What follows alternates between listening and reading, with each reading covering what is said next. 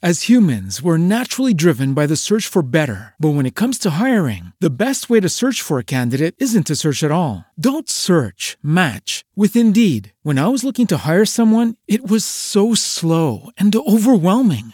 I wish I had used Indeed. If you need to hire, you need Indeed. Indeed is your matching and hiring platform with over 350 million global monthly visitors, according to Indeed data, and a matching engine that helps you find quality candidates fast. Ditch the busy work. Use Indeed for scheduling, screening, and messaging so you can connect with candidates faster. And Indeed doesn't just help you hire faster. 93% of employers agree Indeed delivers the highest quality matches compared to other job sites, according to a recent Indeed survey. And listeners of this show will get a $75 sponsored job credit to get your jobs more visibility at Indeed.com slash podcast. That's Indeed.com slash podcast. Terms and conditions apply.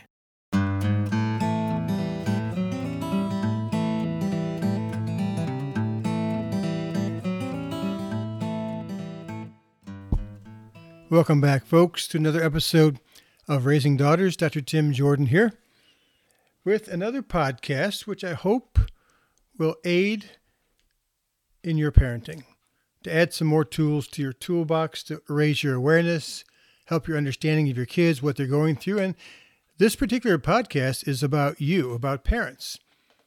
It's about parenting styles. I couldn't figure out what to call the podcast. At one point, I had written on the top of my notes how to not screw up your kids. I thought, mm, that's a little negative. So I think what I'm going to do is call this podcast How You Parent Matters a Lot. I heard a story one time about these two dads that were at a pub one night having a drink. And they're sitting there talking about their kids and their families and all the stresses and things. And one of the dads had four kids. And his friend looked at him and he said, Hey, if you had to do it all over again, would you have four kids? And the man looked at him. and He said, You know what? I think I would, just not these four. That's how it can feel sometimes in the middle of the of all the chaos that comes from having a family. And I think things have changed a bit. I think people used to raise their kids more in accordance with the traditions of their culture. Like they'd be around their parents and their grandparents and their great grandparents and aunts and uncles and, and people of that sort. And they could pick and choose from watching what those people did, pick and choose from the different traditions that they saw around them. So, what was once a matter of experience has become more a matter of expertise. We tend to rely today more on experts and less on relatives. I'm not saying it's all bad, but I do think it's different. I remember my Uncle Al telling me, and Uncle Al had, I think it was eight siblings, and they were first generation immigrants. Uh, his mom and, and dad were Italian. They came over uh, as young people. Anyway, every Sunday, all the kids, and there were nine of them, all of them would go to their mother's house for dinner, a big old Italian meal.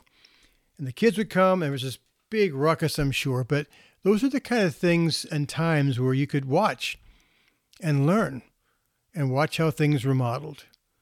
I think our parents today, young parents, might be missing some of that. Because number one, sometimes their parents and grandparents aren't alive anymore because they're older and older as they have kids. I think these quote unquote older parents today, older meaning in their 30s, I think sometimes they feel more pressure to do it right. They read more books, they go to classes. It seems like they might be more intense than they were in the past. Plus, there's only one or two kids that most of them have, and they don't have six or eight like in my family. There's eight. I had uh, seven siblings, so you know there's just all that to spread around. But you know, I have one or two. It's sometimes there's more pressure to do it right with that one or two kid. It's also true.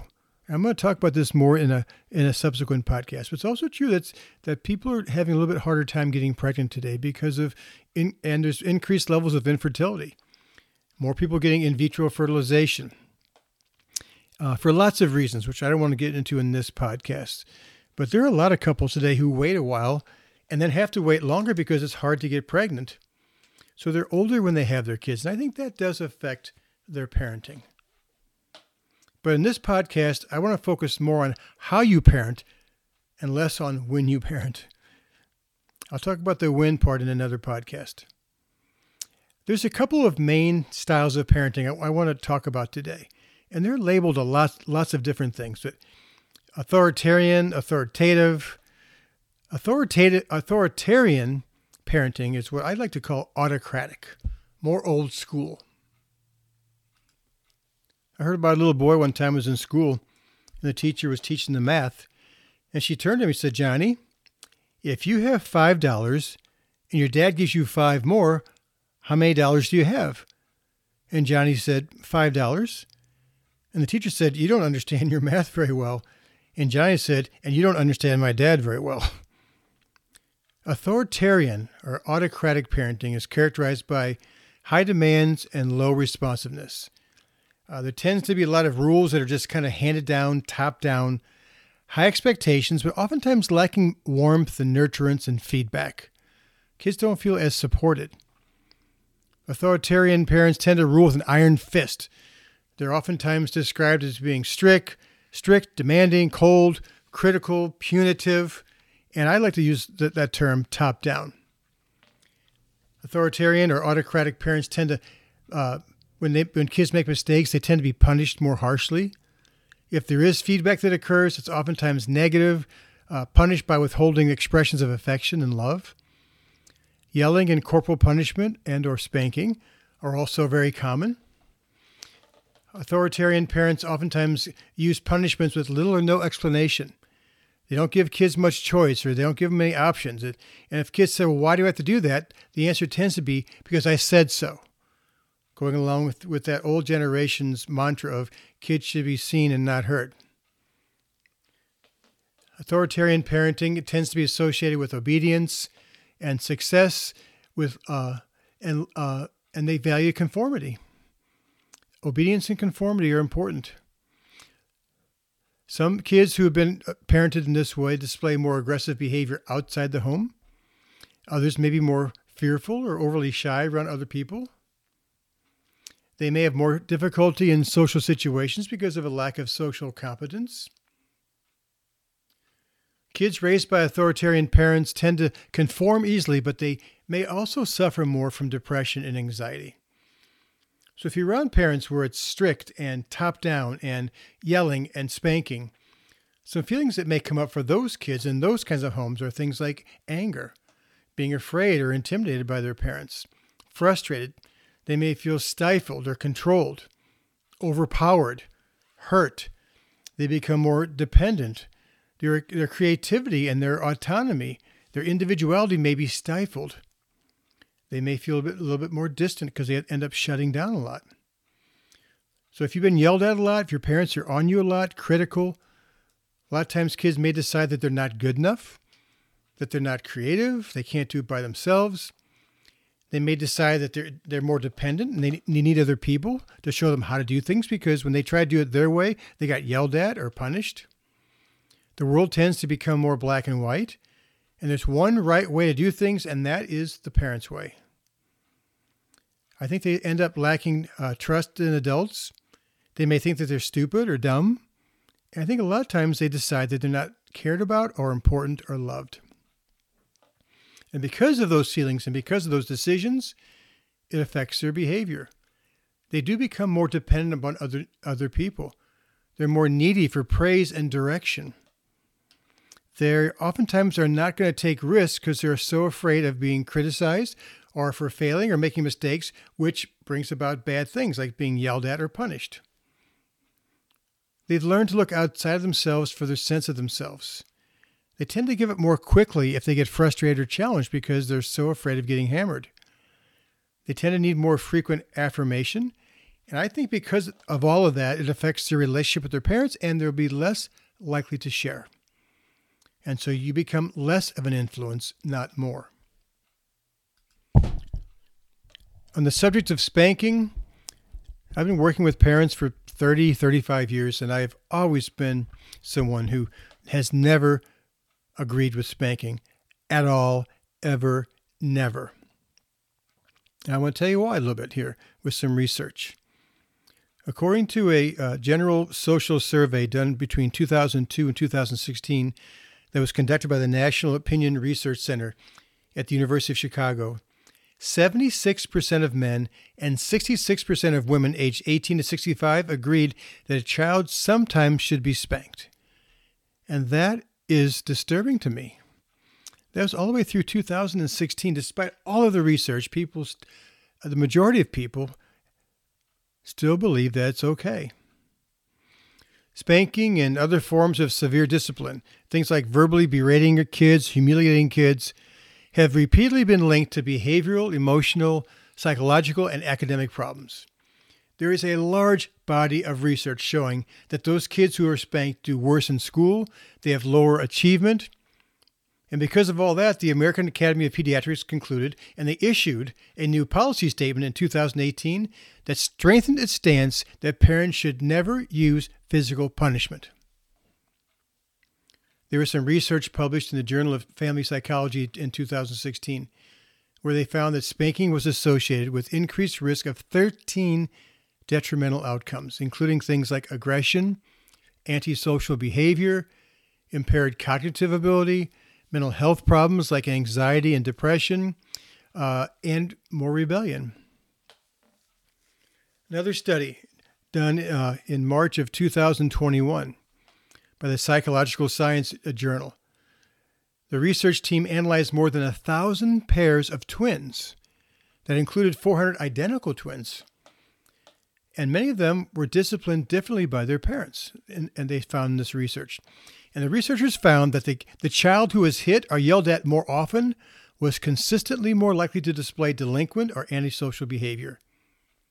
Spanking was associ- associated with more aggression, more antisocial behavior, more externalizing problems, more internalizing problems, more mental health problems, and more negative relationships with their parents. Spanking was also significantly associated with lower moral internalization, lower cognitive ability, and lower self esteem. And the largest effect that they found on kids for uh, was for physical abuse. That was what caused the most uh, deleterious effects. The more kids are spanked, the greater the risk that they will be physically abused by their parents also. There's such a large body of research that this is not just one study from this year. This has been going on for years that all come to the same conclusion, which is that it's it's not a good thing to spank your kids for all the reasons I just I just mentioned. Let's move on to a different kind of parenting that people call authoritative or I, I sometimes would call democratic because it's easier to say. Let me tell you a quick story that might demonstrate it a bit. American born painter Benjamin West was about seven years of age when he was put in charge of his infant niece while his mom went out for a walk one day. So he was fanning flies over the crib, and the baby was laughing and giggling. And Benjamin was so taken by that that he grabbed a pen and paper and he began to work trying to capture the baby's charms and her smile. Just as he finished, his mom returned, and it kind of caught Benjamin off guard. So he tried to hide his drawings, but his suspicious behavior, of course, drew his mom's attention. What have you been doing? She asked him, and he, he begged his mom not to be upset as he handed over his drawing. She looked at it and she said to him, My goodness, it looks just like your cousin. The following year, his aunt sent him a box of paints and canvases, and Benjamin went to work. And he disappeared the next morning with his supplies, and he forgot all about school. His mom was really upset at first when she found him in the attic and was about to scold him when her eyes fell on the drawings he had been doing all day long. Instead of reprimanding him, she picked him up and covered him with kisses, and she promised to explain to his dad what had kept him from his studies. Later on, when he was a very famous artist, he was often heard to say, It was my mother's kisses that made me an artist. So, authoritative parenting or democratic parenting is more autonomy supportive parenting, where parents recognize and they're more sensitive to their kids' needs and desires. They let their kids take the initiative, they follow their lead, they respect their child's perspective, they encourage their kids to experiment and take risks. They encourage creativity and out of the box thinking. They, they'll sit and play with kids, but follow their lead. And they're, and they're more like a play by play announcer as opposed to someone who's getting their hands in there and telling their kids how to do it the right way. Democratic parents give their kids more choices and decision making. They let kids solve their own problems and think critically about the reasons behind the rules. They support their autonomy. Parents remain and become and remain safe and stable bases. Parents are emotionally warm and they're close and they're nurturing. And they keep long term goals like self control and self motivation and self responsibility and self determination at the top of the heap. That's more important than yelling at your kids to get some short term compliance. They're much more likely to discuss and explain their rules to the kids and get their kids' input. And therefore, kids end up perceiving their parents' requests as being fair and reasonable, and thus much more likely to cooperate. Let me tell you a quick story about giving kids choices. I remember years ago when my daughter Kelly was, uh, I think about in maybe kindergarten or first grade. It was a, a, a time of the year when it was cold outside. I think it was like January and her class was going on a field trip. And so my wife told her that, you know, maybe she might wear uh, her winter coat because it was cold out. And Kelly wanted to wear her new purple windbreaker that she had gotten for Christmas.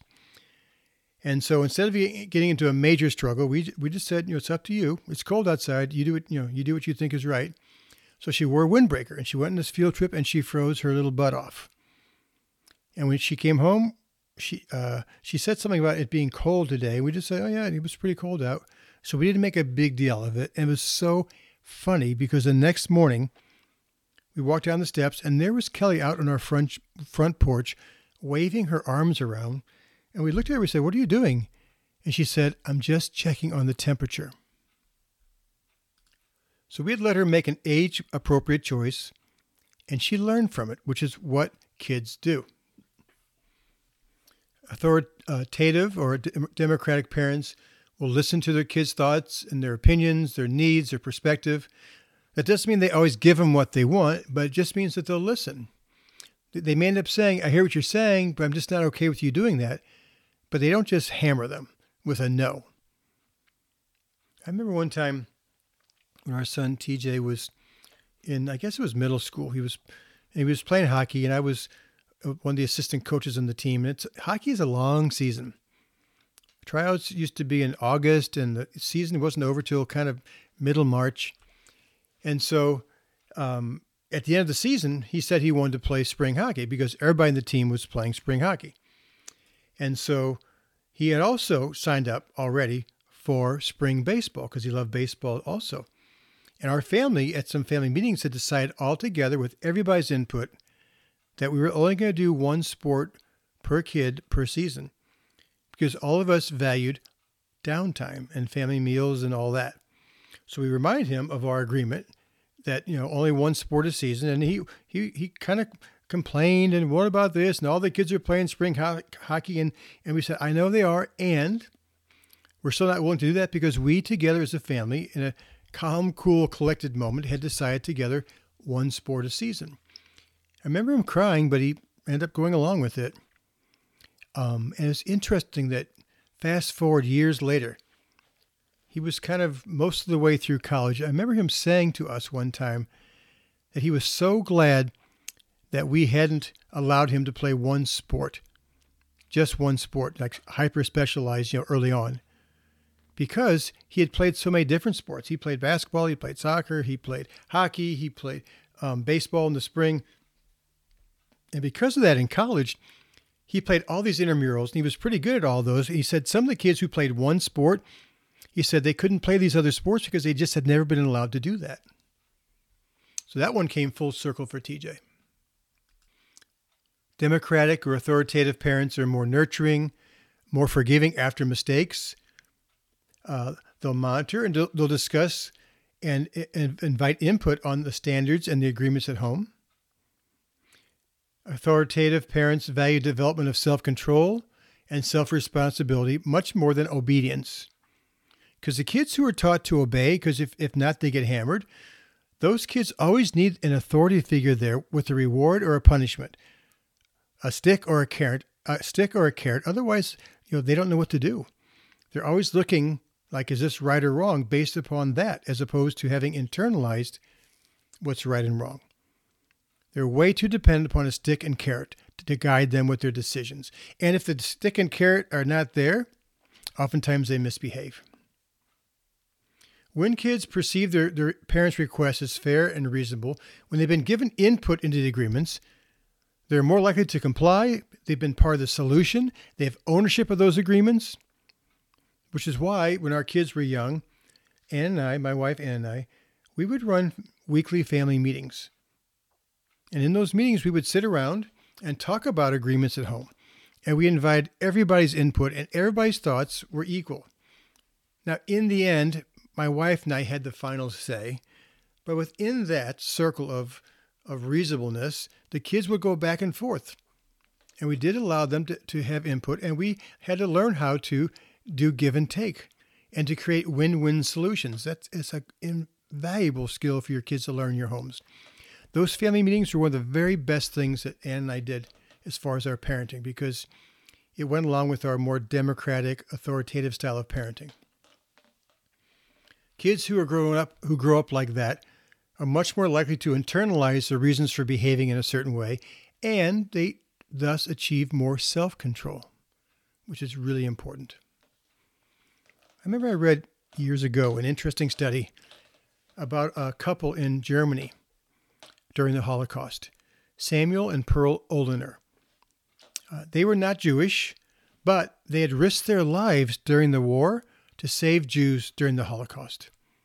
So someone went and interviewed them and studied them because they were looking for, I wonder what was different about them that allowed them to stand out and to do what they did and risk their lives. And one of the things that they found was that people, not just Sam and Pearl, but uh, other non Jews who had uh, risked their lives to save Jews, that they were parented differently than the people who didn't do anything. People who risked their lives tended to have parents who disciplined by giving more, more explanations of why behaviors weren't okay. They used that more democratic parenting model that relied on explaining, advice, and reasoning, and that communicated respect and it implied that their child had known better or understood more, they probably would not have acted that way. That we have faith that you're going to improve and develop. We have faith in you. Those explanations that those parents gave enabled their kids to develop a code of ethics that end up usually being pretty much the same as societal expectations.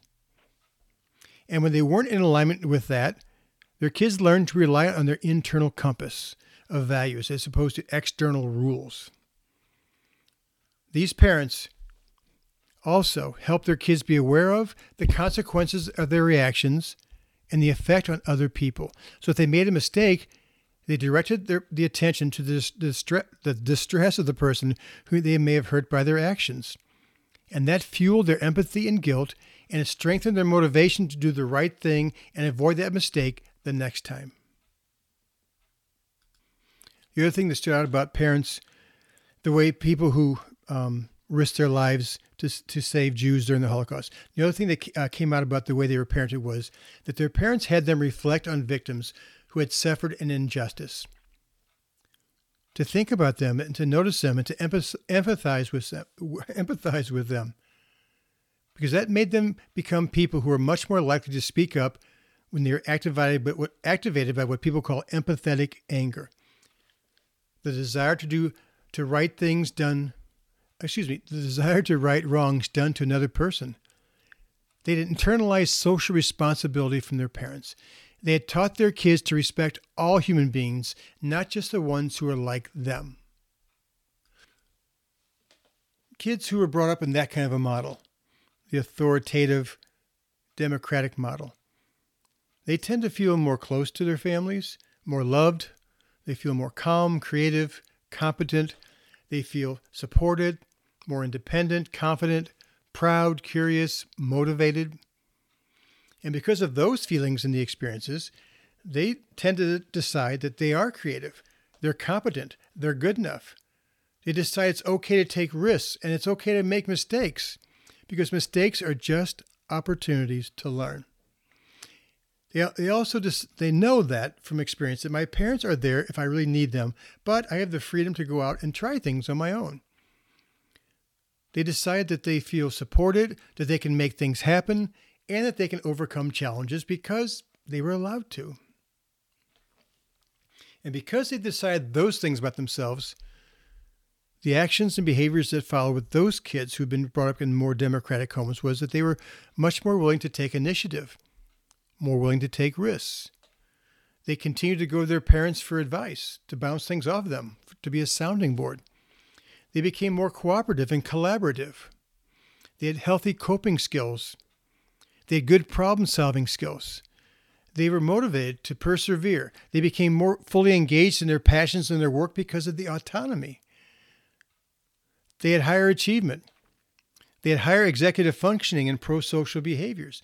They had the lowest risk for psychopathology. They always, they oftentimes then, because of all of that, shared more with their parents.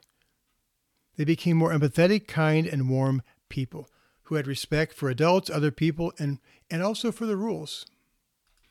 And they had learned to do the right thing because it was the right thing to do based upon their internalized moral compass, not because of fear of punishment. That reminds me of, of reading years ago about Kohlberg stages of moral development. And there were six stages, and I kind of changed them a bit because of what I had noticed with, with kids and people. So I these are these are Tim's six stages of moral development based upon Kohlberg's. Meaning you, you choose to do the right thing because, and the stages go kind of be, going from kind of uh, low ethics to higher ethics. So a low level of moral development would be that you do something to avoid being punished. That's a low level of motivation. And just above that is you do something because you're going to get rewarded for it. I heard about this little girl one day who showed her dad a $10 bill she had found in the street. And her dad said, Are you sure it was lost? And the little girl said, Yes, I saw the man looking for it. Low level of moral development. So the first two stages are very external. You do the right thing to avoid punishment or to get a reward. The third one is also a very external one, which is I do something to please other people or to not disappoint them. Oftentimes we overvalue that, and especially in our girls a lot of girls end up complaining about the fact that they find themselves becoming pleasers and making too many choices to not disappoint parents and teachers and coaches. that's a, that's a lower level reason for doing things because it's not about what's right for them. The fourth level of, of Tim's stages of moral development is you do something or you do the right thing because the rules say that you should. Even though rules are not always there are very clear. You do it because it's a rule, which is a problem sometimes when the rules aren't fair or the rules aren't just. Fifth stage of Tim's moral development is you do things because you're considerate of other people. You get in the shoes of other people, you see things from their point of view, you consider their needs, and you have you think about the needs of the whole community, not just about you.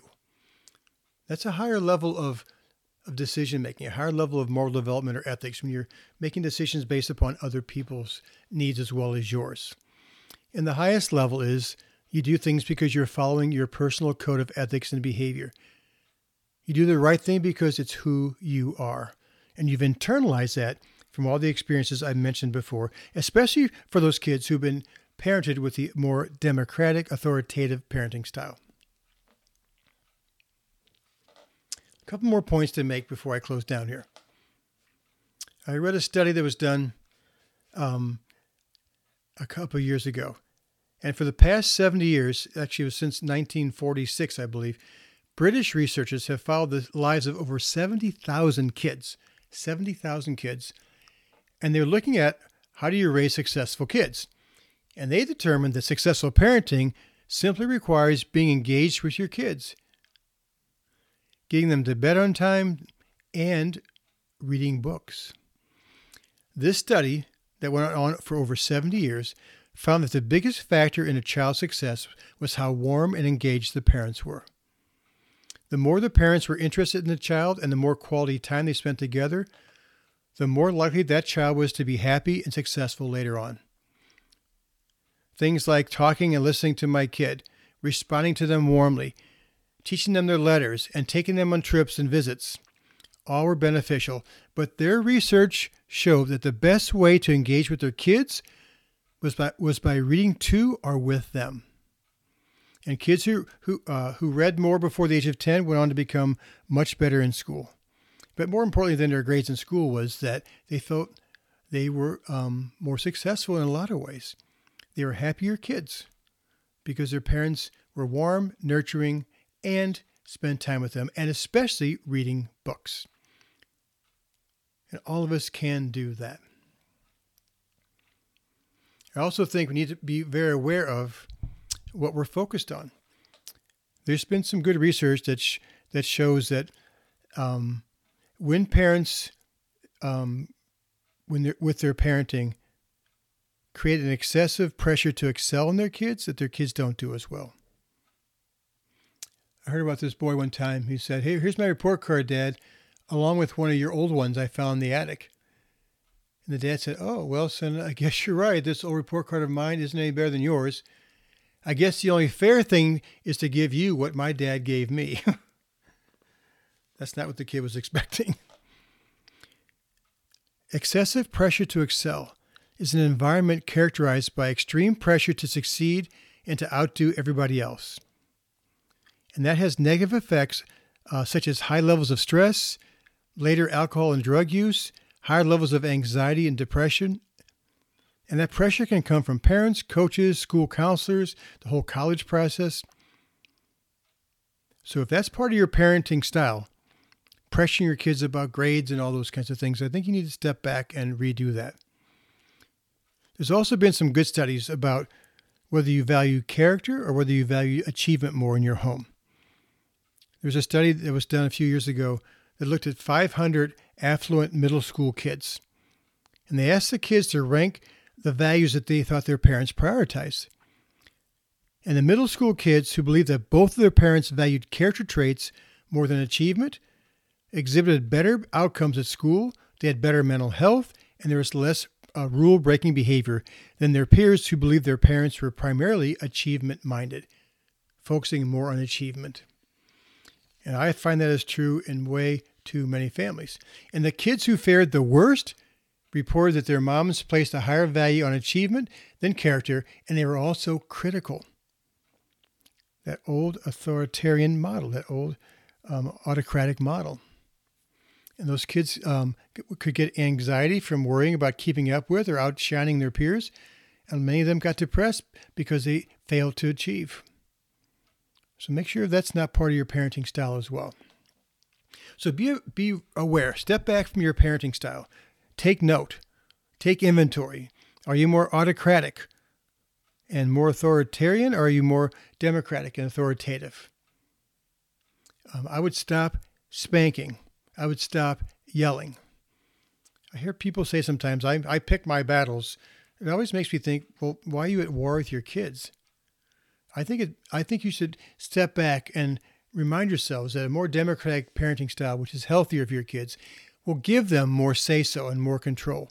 You give your kids more power appropriately, and because of all of that, you avoid those power struggles. You can step back and teach your kids to see the big picture. Start to teach your kids to start thinking about people outside of their, their normal circle. Encourage your kids to consider the perspectives and the feelings of other people, especially people who might be more vulnerable. Help them develop some simple ideas for taking action, discussing engaging topics about other people's hardships, like different experiences of kids in other countries and communities, and the need for systemic changes instead of just individual people changes. Always be really aware of your modeling. I had a wonderful story one time about this family where there was eight kids and they had a beautiful vegetable garden in their backyard. The tent in the back that uh, butted up against their yard was populated with people who used to throw their trash, like old shoes and all kinds of junk, into their garden. Well, when the family was upset by that because it, it was affecting their vegetables, and the kids wanted to tell them off and get revenge, but this mother had a different tactic. She had her kids gather lilacs and other flowers from the garden and give each of the dozen families around them a bouquet, and to say that their mom thought they did enjoy them. And somehow a miracle happened. No more pollution in their garden.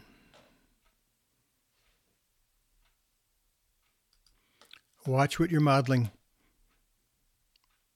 Be fully present. We've talked about that in, in previous podcasts. Don't be half there and half not there.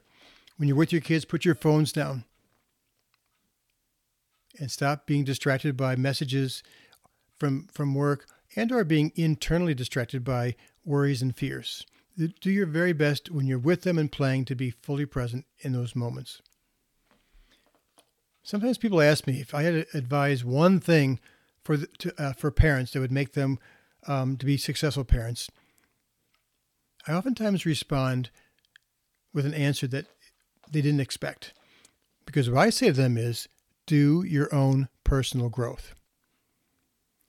Let go of any limiting beliefs, past experiences, or past feelings that might interfere with your parenting.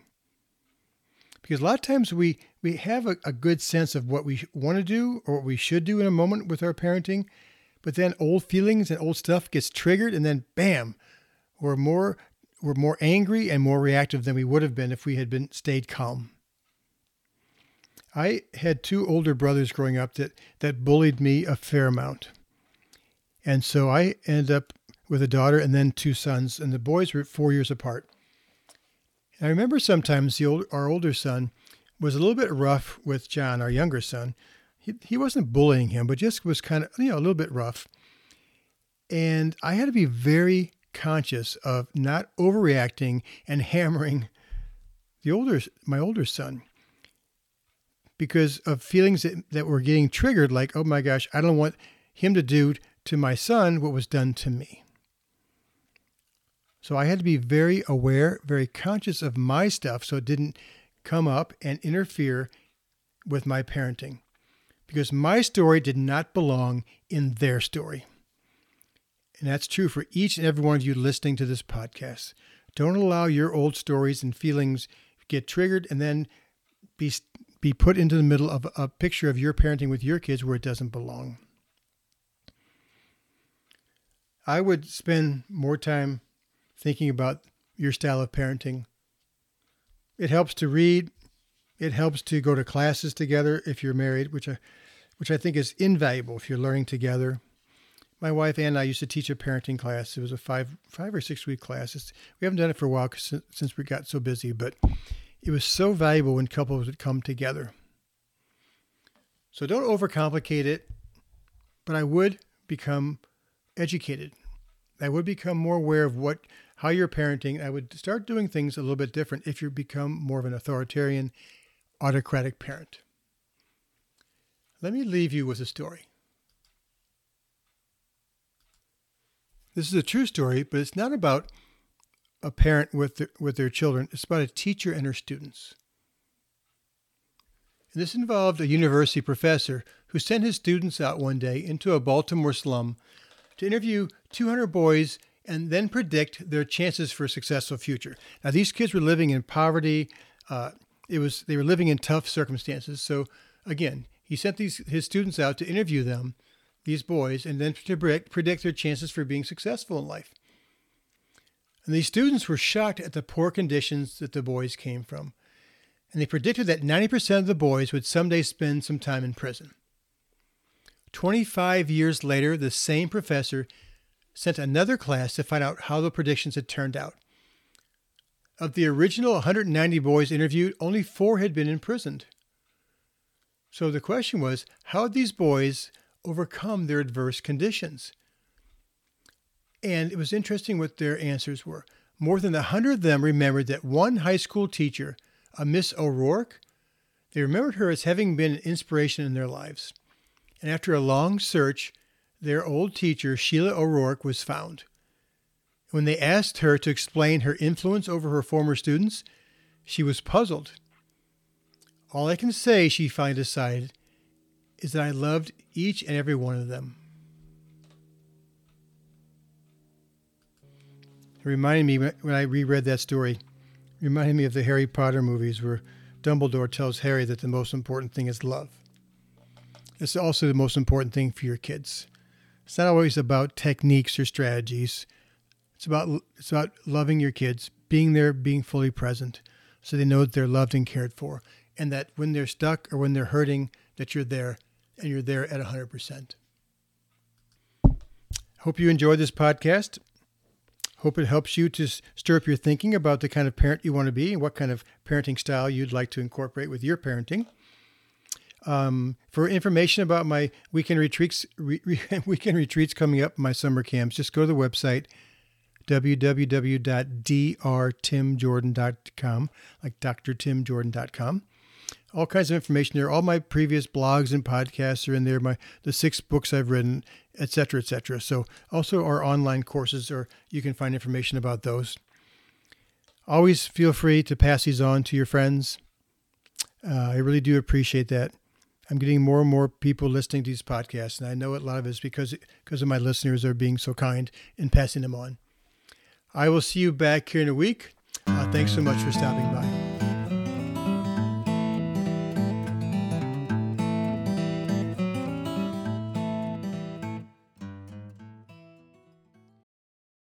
As humans, we're naturally driven by the search for better. But when it comes to hiring, the best way to search for a candidate isn't to search at all. Don't search, match with Indeed. When I was looking to hire someone, it was so slow and overwhelming. I wish I had used Indeed. If you need to hire, you need Indeed. Indeed is your matching and hiring platform with over 350 million global monthly visitors, according to Indeed data, and a matching engine that helps you find quality candidates fast. Ditch the busy work. Use Indeed for scheduling, screening, and messaging so you can connect with candidates faster. And Indeed doesn't just help you hire faster. 93% of employers agree Indeed delivers the highest quality matches compared to other job sites, according to a recent Indeed survey. And listeners of this show will get a $75 sponsored job credit to get your jobs more visibility at Indeed.com slash podcast. That's Indeed.com slash podcast. Terms and conditions apply.